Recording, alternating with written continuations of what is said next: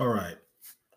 The title of this is How Do I Deal with a Relationship of Fornication?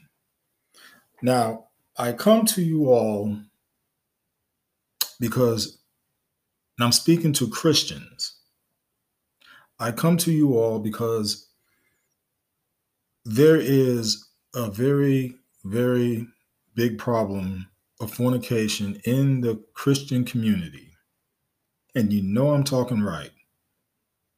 You know I'm talking right. Now, I for one, I'm I'm I'm not oblivious to this. Um it's a sin I've committed before. but we are all allotted forgiveness. And right now, I have to bring this to focus. I have to bring this to attention because it's a serious matter And like I said in the Christian community.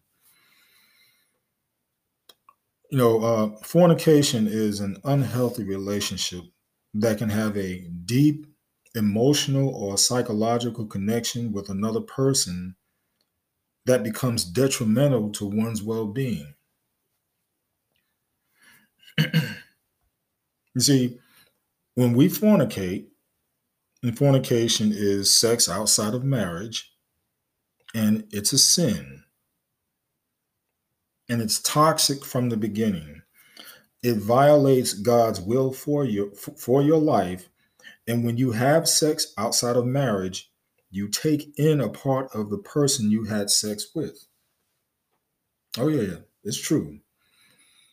See, uh, sex is a excuse me a spiritual thing. Bet you didn't know that, did you? And I'm talking to you Christians. It's a spiritual thing.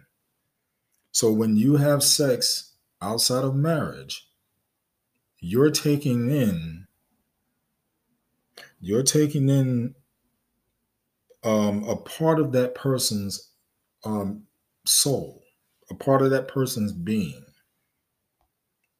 And I'll get more into that as we go on read you some scripture here. Meats for the belly, and the belly for meats, but God shall destroy both it and them. Now the body is not for fornication, but for the Lord, and the Lord for the body. And God hath both raised up the Lord, and will also raise up us by his own power.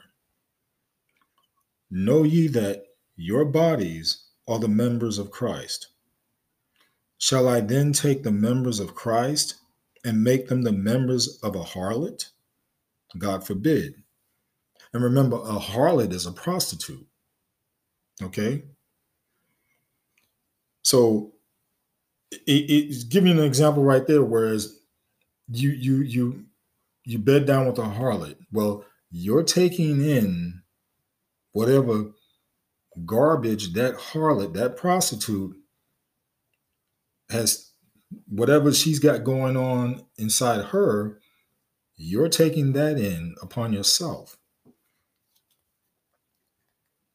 So I say again, so what ye not know that he which is joined to a harlot is, is one body for for two, saith he, shall be one flesh. But he that is joined unto the Lord is one spirit. So it says, flee fornication, run from it, avoid it. it. Says every sin that a man does is without the body.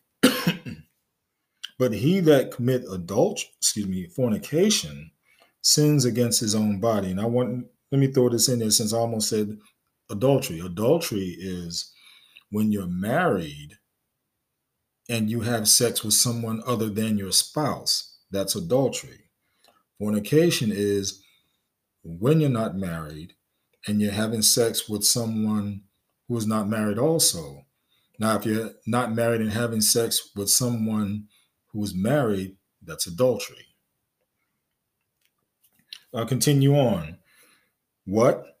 Know ye not that your body is the temple of the Holy Ghost, which is in you, which you have of God, and you are not your own? Okay, you are not your own. For you are bought with a price.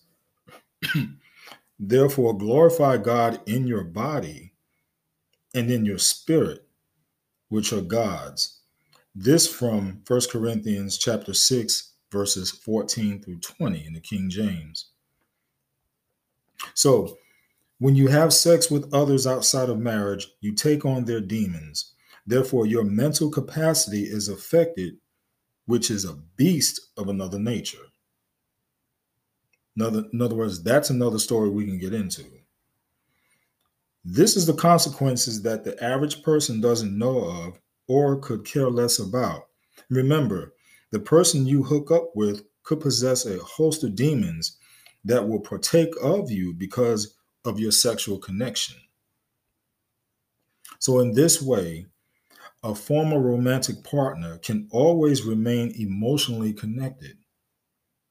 in other words, you, you're always going to have that connection because again remember it's a, it's a spirit situation and when you've had multiple sex partners a lot of unexplainable things could be happening to you for which your mental and physical health can be negatively affected.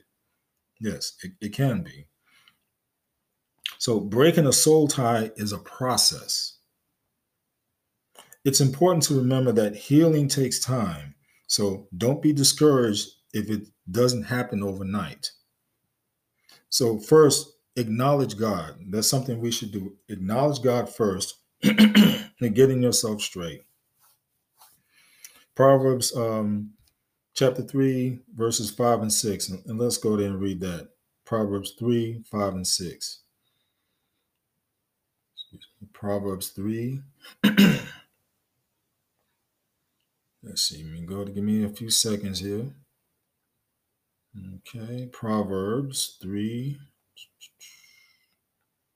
chapter 5, No, I'm sorry. Proverbs chapter 3, verses 5 and 6. Hmm. Go back here. Excuse me while I get to it. All right, here we go. And that says, Trust in the Lord with all your heart, and lean not unto your own understanding. In all your ways acknowledge him, and he shall direct your paths. so trust in the Lord in, this situation when it comes to sex. Trust in the Lord and don't lean onto your own understanding. Don't lean onto your own to your lust. But be be directed and guided by the Lord on this on this issue on this matter, and He'll guide you in the right direction. So take some time to reflect on how you conduct yourself sexually and identify what makes it unhealthy and what makes it unhealthy is it's a commandment from God not to have sex outside of marriage. It's as simple as that.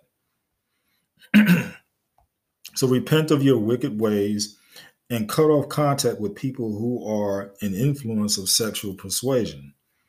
And lastly, and lastly, but just as important as the first step, forgive yourself of your past indiscretions because if you don't, Satan will constantly remind you to keep you in mental bondage when God has already forgiven you.